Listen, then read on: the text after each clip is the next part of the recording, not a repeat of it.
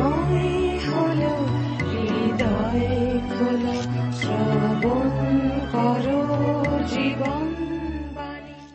নমস্কার, শুরু করছি আপনার প্রিয় অনুষ্ঠান জীবনবাণী। জীবনবাণীর সকল শ্রোতা বন্ধুর প্রতি রইল আমাদের আন্তরিক প্রীতি ও শুভেচ্ছা। তারপর কেমন আছেন বন্ধু? আশা করি নিশ্চয়ই ভালো। আজকাল খবরের কাগজ খুললেই দেখা যায় খুন, ডাকাতি, ব্যভিচার এবং আরও দুর্বিষহ দুঃখজনক ঘটনা। কিন্তু কেন মানুষের প্রতি মানুষের নেই কোনো সম্মান, নেই ভালোবাসা, নেই কোনো সহানুভূতি? মানুষ এক অসহনীয় পরিস্থিতির মধ্যে বাস করছে। এর মধ্যে আমার আপনার কি কোনো দায়িত্ব নেই? তাহলে শুনতে থাকুন আজকের আলোচনা, যার দ্বারা আমরা সকলেই উপকৃত হতে পারি। তাহলে শুনুন জীবনবাণীর আজকের আলোচনা।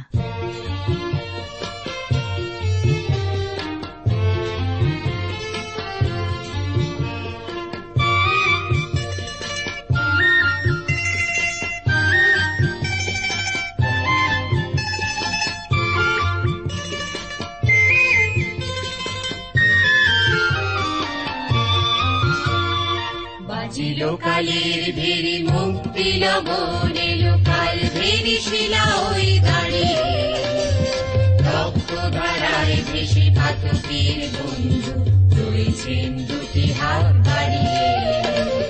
বাজিল কালের ভেরি মুক্তি লবণে লোকাল ভেরি শিলা ওই দাঁড়িয়ে রক্ত ধারায় ভেসে পাতকের বন্ধু রয়েছেন দুটি হাত বাড়িয়ে।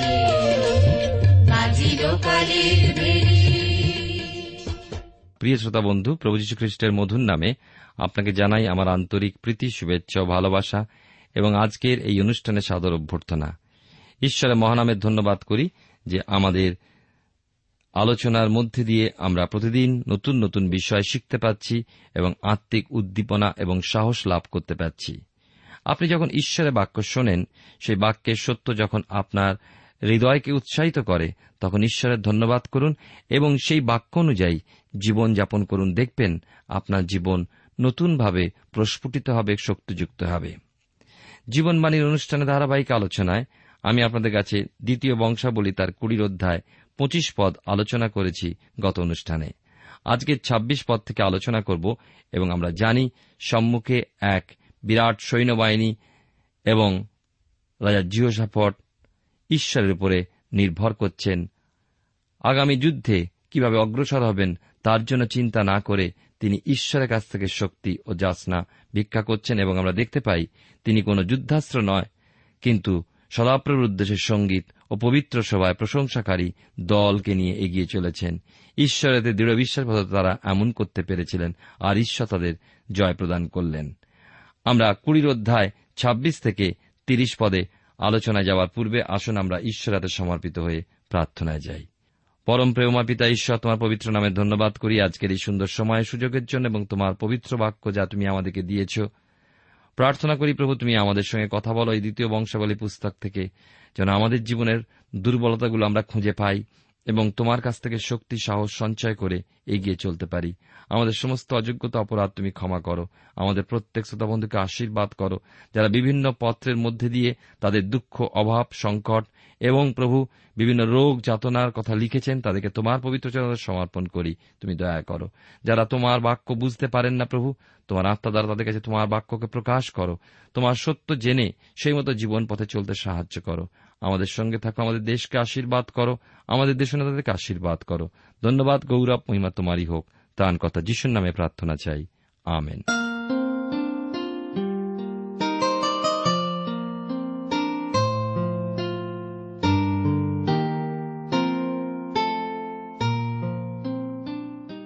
প্রিয় শ্রোতা বন্ধু, আপনি জীবনবাণীর অনুষ্ঠান শুনছেন।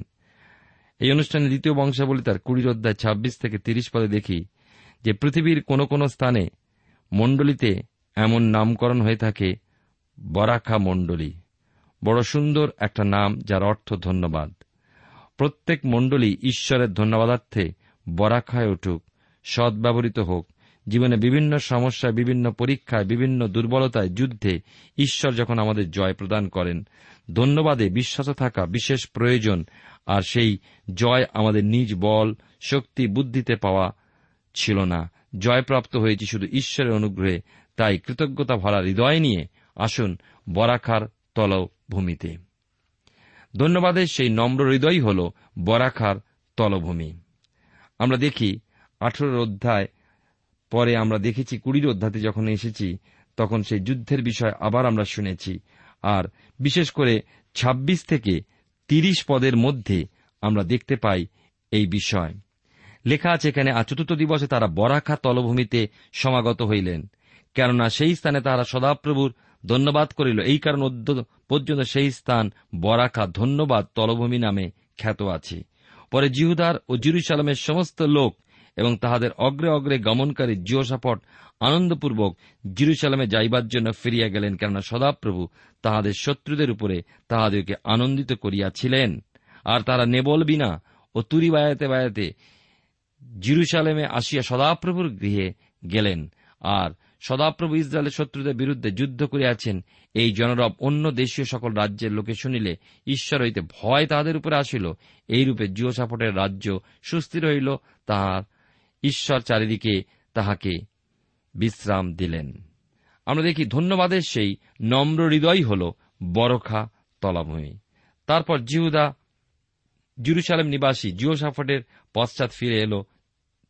এই কারণ ছিল সদাপ্রভু তাদের শত্রুদের উপরে তাদেরকে আনন্দিত করেছিলেন।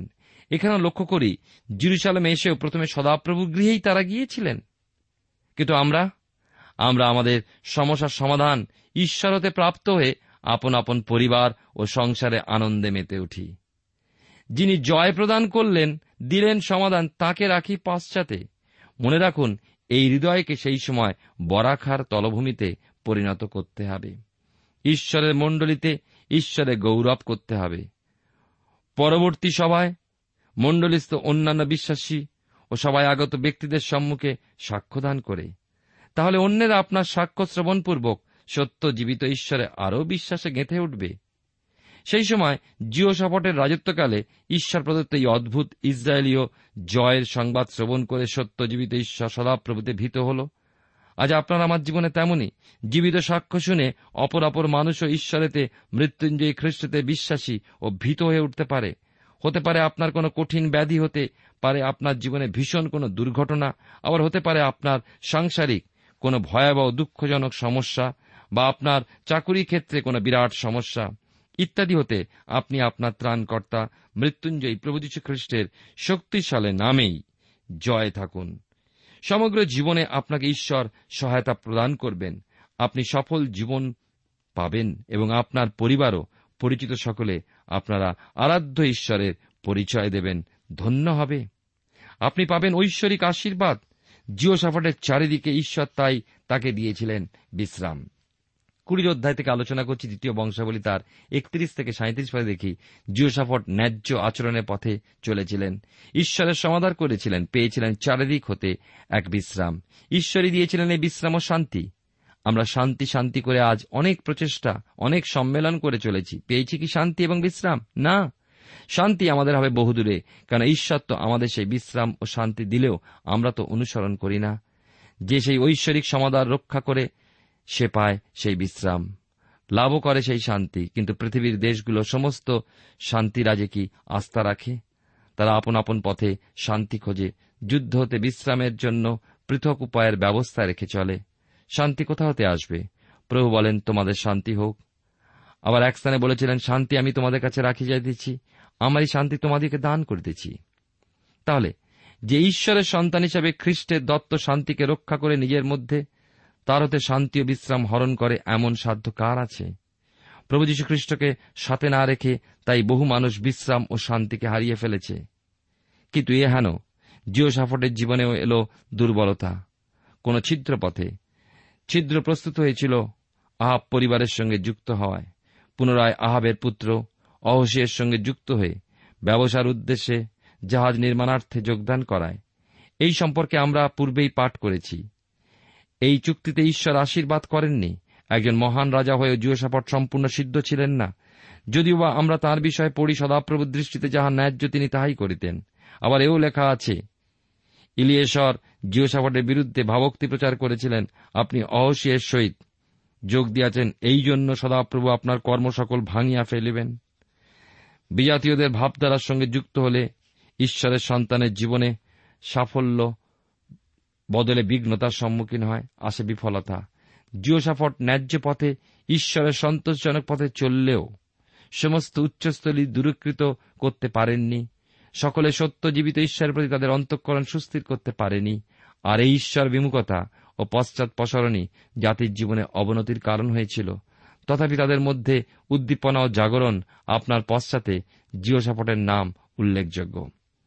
প্রিয় শ্রোতা বন্ধু, প্রিয় ভাই ও বোন, আপনি জীবনবাণীর অনুষ্ঠান শুনছেন। এই অনুষ্ঠানের ধারাবাহিক আলোচনায় আমি বর্তমানে বাইবেলের পুরাতন নিয়মে দ্বিতীয় বংশাবলী পুস্তক থেকে আলোচনা করছি। এখন আপনাদের সামনে একুশের অধ্যায়ে আসব।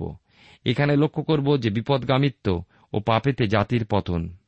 পাপ হল জটিল বিষয়, আর পাপই মানুষের ব্যক্তিগত জীবনকে এবং জাতির জীবনকে জটিল করে তোলে। এমনই জটিলতা ছিল আমরা দেখব রাজা জিহোরামের জীবনে। জিওসাফটের পুত্র জিহোরাম, জিওসাফটের মৃত্যুর পর তার পুত্র জিহোরাম সিংহাসনে আরোহণ করেন। একুশের অধ্যায়ে আমরা দেখি প্রথম চারটে পদে যে আহাব ইসবেলের পরিবারে যুক্ত হওয়া জিহোরামের জীবনে মন্দতার সাক্ষ্যই প্রদান করে। জিহোরাম আহাব ইসবেলের কন্যাকে বিবাহ করেছিলেন। আপনাদের নিশ্চয়ই মনে আছে, আহাব সেই ইসবেলকে বিবাহ করেছিলেন ফৈনিকিয়া থেকে, যিনি ইসরায়েল দেশে বালদেবের আরাধনা শুরু করেছিলেন। পরজাতি বিবাহের বাধা এখানে ঈশ্বর দেন। আমরা বুঝি না, ঈশ্বর বারণ করেন যেন আমরা পরজাতিকে বিবাহ না করি, এবং তাদের মধ্যে দিয়ে আমাদের জীবনে, পরিবারে, মণ্ডলীতে এই সমস্ত মন্দ আচরণগুলো প্রবেশ করে। এবং সেই একই ভুল আমরা দেখতে পাই জিওসাফটের মতন রাজা তার পুত্র করেছিল। ঈশ্বর এই অসম জোয়ালিতে আবদ্ধ হওয়ার ঘোর বিরোধী। অতএব ঈশ্বরের আশীর্বাদজনক স্বভাব জিহোরামের মধ্যে পাওয়া যায় না।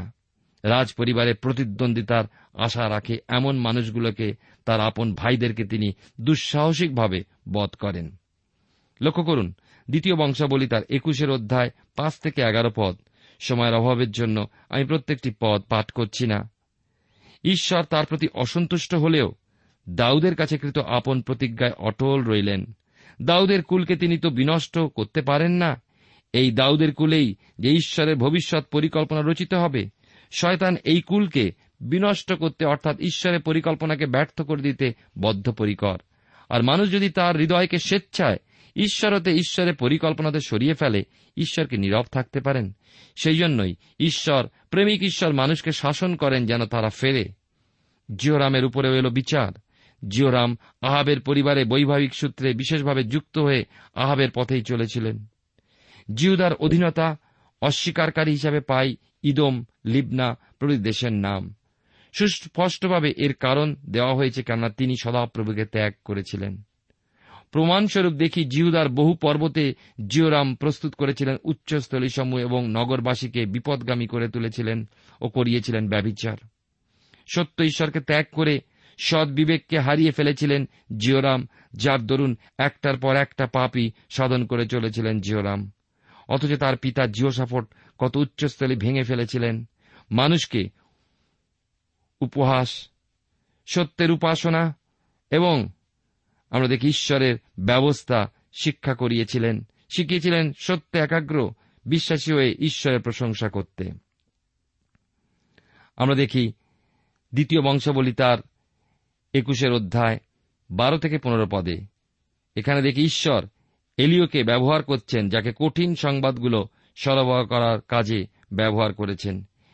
এলিয় এমন একজন ভাববাদী ছিলেন যিনি কখনো লিখতেন না, আর এই জন্যই তাঁর নামে কোনো পুস্তক পাওয়া যায় না বাইবেলে। অথচ এত বিশিষ্ট একজন ভাববাদী ছিলেন, অদ্ভুত শক্তিশালী। তিনি যদিও পুস্তক লেখেননি, তথাপি পাওয়া যায় তাঁর লিখিত সংবাদগুলো। প্রয়োজনীয় সময় ওই সংবাদ তিনি লিখে প্রয়োজনীয় স্থানেই দিতেন। লেখা হতো একটা পত্রে। ঈশ্বরের উক্তিকে তিনি পত্রে লিপিবদ্ধ করতেন, আর সেখান থেকে তার স্বাক্ষর। জিহোরামের ক্ষেত্রে পাওয়া গেল এমনই লিপি, যার মধ্যে সেই কঠিন রূঢ় বাক্যের কারণটি লেখা রইল। তুমি জিওসাফটের পথে আশার পথে গমন কর নাই, কিন্তু ইসরায়েল রাজাদের পথে গমন করিয়াছ। আহাব কুলের ক্রিয়ানুসারে তুমি সমস্ত নিবাসীদেরকে ব্যভিচার করাইয়াছ। কে এই ভাববাণী করেছিলেন? এলিয়, তিশবীয় এলিবীয়, যার কথা রাজাবলী পুস্তকে আমরা পাই। বেশ বোঝা যায় জিওরামের উদ্দেশ্যে এই ভাববাণী যে সময় এলিয় করেছিলেন এই লিপিতে, সেই সময় জিওরাম তার রাজত্বকাল নয়। জিওশাফাটের আঠারো বৎসরে এলিয় ছিলেন উত্তর সাম্রাজ্যের ভবিষ্যৎ বক্তার কথা মনে রাখব, আর আমরা কথা বলছি দক্ষিণ সাম্রাজ্যের কথা। কিন্তু ভাববাণী লিপিবদ্ধ করেছেন জিহুদা অর্থাৎ দক্ষিণ সাম্রাজ্যের রাজার উদ্দেশ্যে। এলিয় রূপান্তরিত হওয়ার পূর্বেই এই লিপি লিখেছিলেন। কি আশ্চর্য ঘটনা!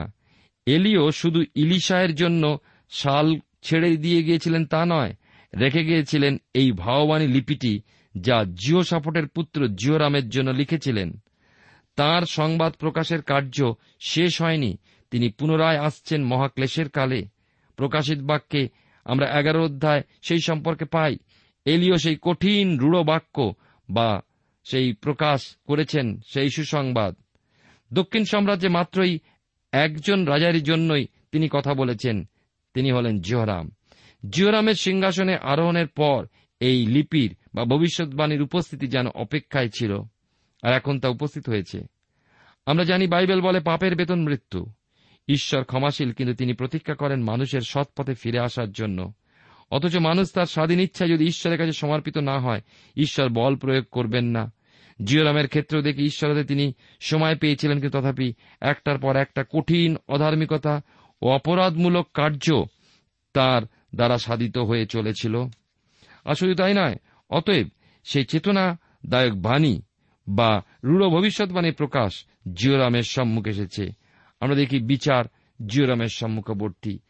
একুশের অধ্যায় দ্বিতীয় বংশাবলী তার ষোলো থেকে কুড়ি পদে আমরা দেখি যে কত বছর পূর্বে কৃত এলিয়ের ভবিষ্যৎবাণী লিপিটি যথার্থতা লক্ষ্য করি আসুন।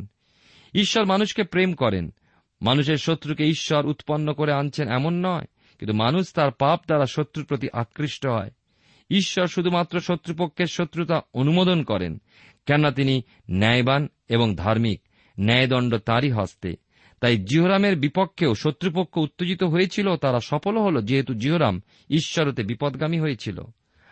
আশা ও জিহোশাফাটের সময় যে শান্তি সুরক্ষিত ছিল, জিহোরামের সময় কেন তা নষ্ট হল?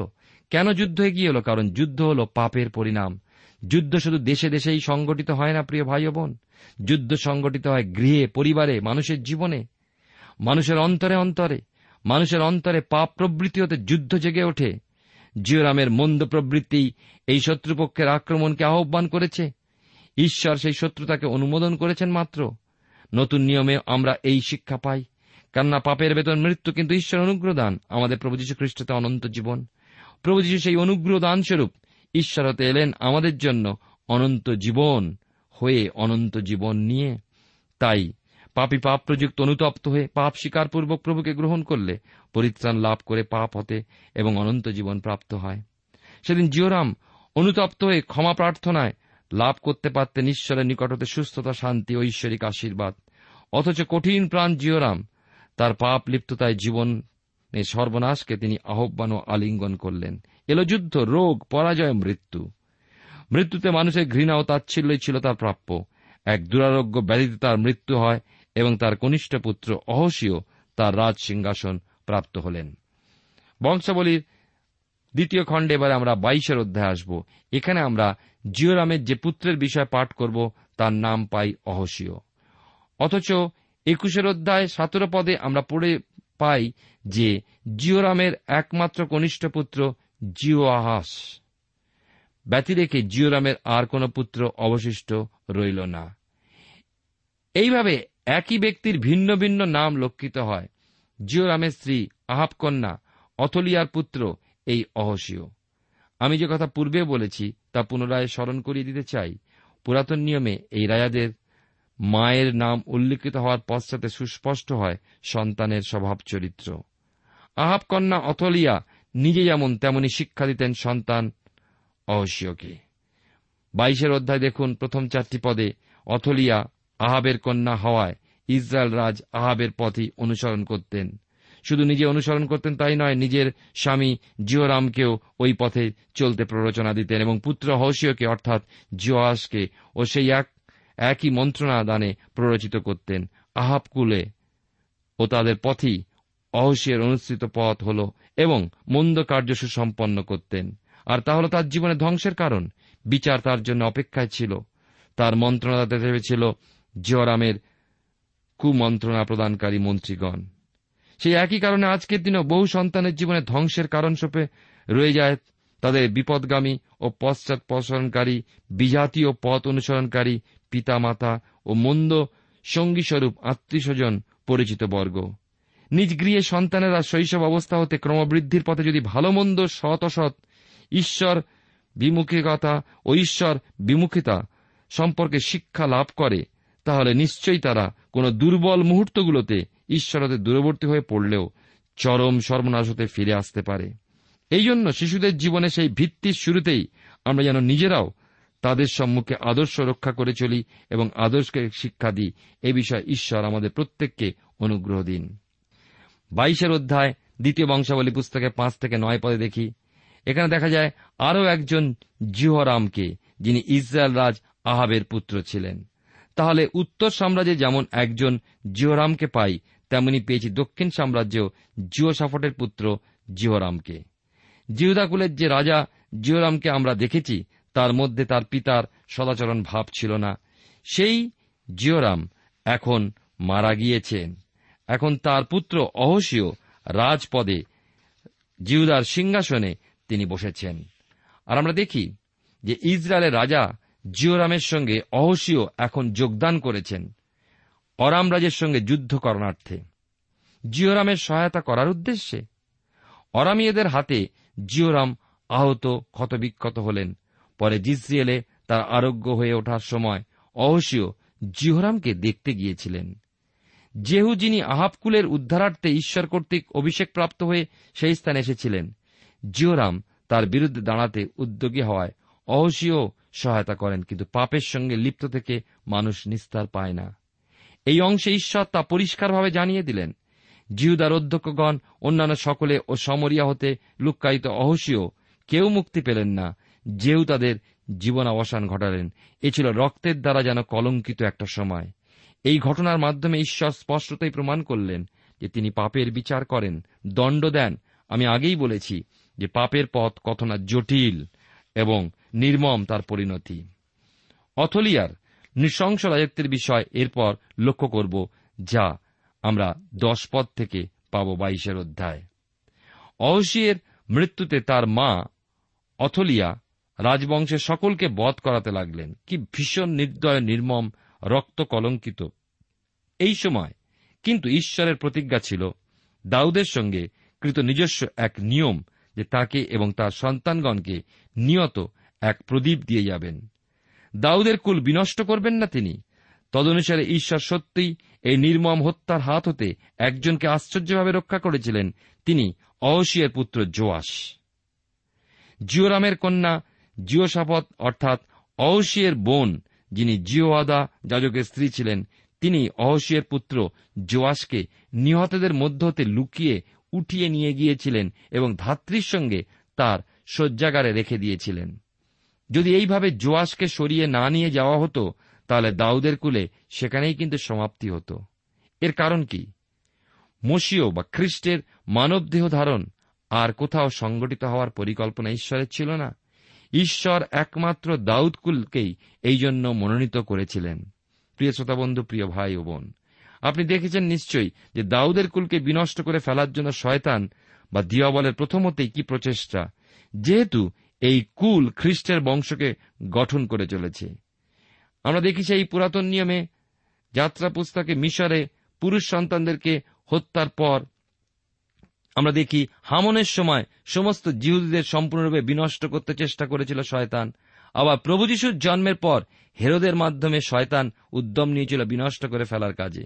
তেমনি এখানেও দেখি শয়তান উদ্যম নিয়েছিল, কিন্তু একজন সকলের মৃত্যুর পর একজন সুরক্ষিত। ঈশ্বরের প্রতিজ্ঞা রক্ষার্থে ঈশ্বর অটল। লুক্কায়িত হওয়ার সময় যোয়াস এক বৎসর বয়স্ক ছিলেন। পরে ঈশ্বরের মন্দিরে লুক্কায়িত রয়ে গেলেন ছয়টি বৎসর। এই সময়ের মধ্যে দেশের উপরে রাজত্ব করছিলেন সেই নির্দয় নির্মম হৃদয় সম্পন্না রানী অথলিয়া। এখন আমরা দ্বিতীয় বংশাবলী পুস্তকে তেইশের অধ্যায়ে আসব, আর আমরা দেখব রাজা আশা ও রাজা জিওশাফটের উদ্দীপনা আনয়নের পর জাতির জীবনে উদ্দীপনা সঞ্চয়কারী রাজা হিসাবে আমরা পাই জোয়াশের নাম। রাজা জোয়াশের রাজত্বে উদ্দীপনার এই তৃতীয় কাল। যদিও খুব বেশি উদ্দীপনার বিষয়ে জানা যায় না, তবে ঈশ্বরের উপস্থিতি পূর্বাপেক্ষা অধিক অনুভূত হয়েছিল, যেন জিহ্বাদা যাজকের জন্য। আমরা দেখি তেইশের অধ্যায় প্রথম সাতটি পদে যে রক্তপাতকারী নির্দয় রানী অথলিয়ার দ্বারা জিহ্বা জিহুদা গোত্রের নেতৃপদ কলঙ্কিত হল। সুতরাং যাজক জিহ্বাদা নিকট সম্বন্ধীদের মধ্যে এক গোপন সভা আহ্বান করলেন, তাদেরকে জানাবার জন্য যে দাউদ বংশের একজন এখনও জীবিত আছেন। তারা এই দাউদ বংশের অপ্রাপ্তবয়স্ক ক্ষুদ্র উত্তরাধিকারীকে রাজা হিসেবে গ্রহণ করতে প্রতিজ্ঞাবদ্ধ হল। সদাপ্রভুর গৃহে একমাত্র যাজকগণ ও লেবীয়গণই প্রবেশ করবে, আর কেউ নয়। তৃতীয়াংশ দ্বারপাল, তৃতীয়াংশ রাজবাটিতে, আবার অন্য তৃতীয়াংশ ভিত্তিমূলের দ্বারে অবস্থান করবে স্থির হল। আমরা দেখি লেবীয়গণ স্বীয় অস্ত্র ধারণপূর্বক রাজাকে বেষ্টন করে থাকবে। গৃহে প্রবেশকারী হিসাবে আর যে কেউ আসবে তাকে বধ করা হবে বা হত হবে। তেইশের অধ্যায় আট থেকে এগারো পদে দেখি এই সুন্দর পরিকল্পিত পন্থায় ক্ষুদ্র বালক জোয়াশ রাজ সিংহাসনে অধিষ্ঠিত হলেন, অভিষিক্ত হলেন রাজারূপে দাউদ বংশে জিহুদাকুলের সিংহাসনে। বারো থেকে পনেরো পদে পাই অথলিয়ার ধারণা ছিল যে রাজবংশের সকল উত্তরাধিকারী বিনষ্ট হয়েছে, মারা গিয়েছে, কিন্তু এখন অথলিয়া চাক্ষুষ প্রমাণ পেলেন যে রাজা হওয়ার জন্য একজন রয়ে গিয়েছেন। অথলিয়া কেন এই নৃশংস হত্যাকাণ্ড করেছিলেন? নিজে ক্ষমতাসীন থাকবার প্রত্যাশায়। কিছু মানুষকে আজও দেখা যায় সমাজ সংসারে নিজে ক্ষমতাশীল ও পদের অধিকারী থাকবার জন্য এমন নৃশংস আচরণ করতে দ্বিধা করেন না। অথলিয়া সেই জাতীয় স্ত্রীলোক। সমস্ত ঘটনা লক্ষ্য করে তাদের রাজদ্রোহ তথা বিশ্বাসঘাতক বলে অভিহিত করলেন, কিন্তু যাজকের নির্দেশ অনুযায়ী অথলিয়াকে সদাপ্রভুর মন্দিরে সেই স্থানে নয়, কিন্তু রাজবাটির অশ্বদ্বারে প্রবেশস্থলে বধ করা হয়। প্রিয় শ্রোতা বন্ধু, ঈশ্বর আপনাদের মঙ্গল করুন। আগামী অনুষ্ঠানে আমরা বাকি অংশ শুনব।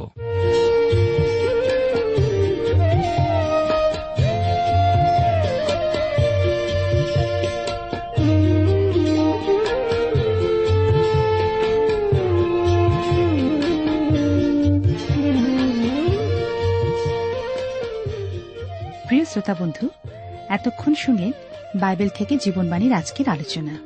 আমাদের অনুষ্ঠান কেমন লাগলো? যদি এই বিষয়ে আপনি আরো কিছু জানতে চান এবং আপনার যদি বাইবেল না থাকে, তাহলে বাইবেল ছাড়া এই অনুষ্ঠান আপনি কেমনভাবে বুঝতে পারছেন, আমাদের ঠিকানায় শীঘ্রই লিখে জানান। আমরা খুব খুশি হব যদি আপনি চিঠির সাহায্যে বা ফোনে, এস এম এস এ অথবা ইমেলের সাহায্যে আমাদের সাথে যোগাযোগ করেন। আমাদের ঠিকানা হল Jibanbani, T W R India, post box number এক ছয় নয় দুই পাঁচ, কলকাতা সাত লক্ষ চৌত্রিশ। আবার বলছি, Jibanbani, T W R India, post box number এক ছয় নয় দুই পাঁচ, কলকাতা সাত শূন্য শূন্য শূন্য তিন চার। আমাদের ইমেলের ঠিকানা হল Bengali TTV at radio eight eight two dot com. আবার বলছি, Bengali TTV at radio eight eight two dot com.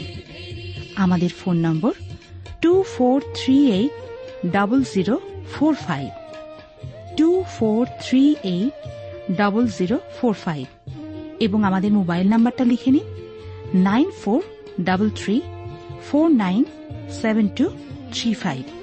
আবার বলছি, nine four double three four nine seven two three five. আজকের সময় এখানেই শেষ, বিদায় নিচ্ছি, নমস্কার।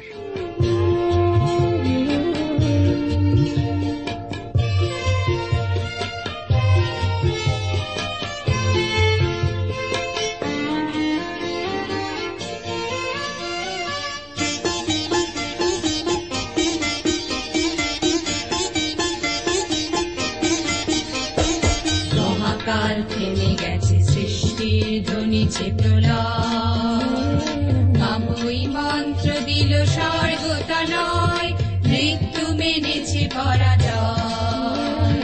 মহাকাল থেমে গেছে, সৃষ্টির ধনেছে প্রলয়, মামুই মন্ত্র দিল স্বর্গতা। পরাজয়।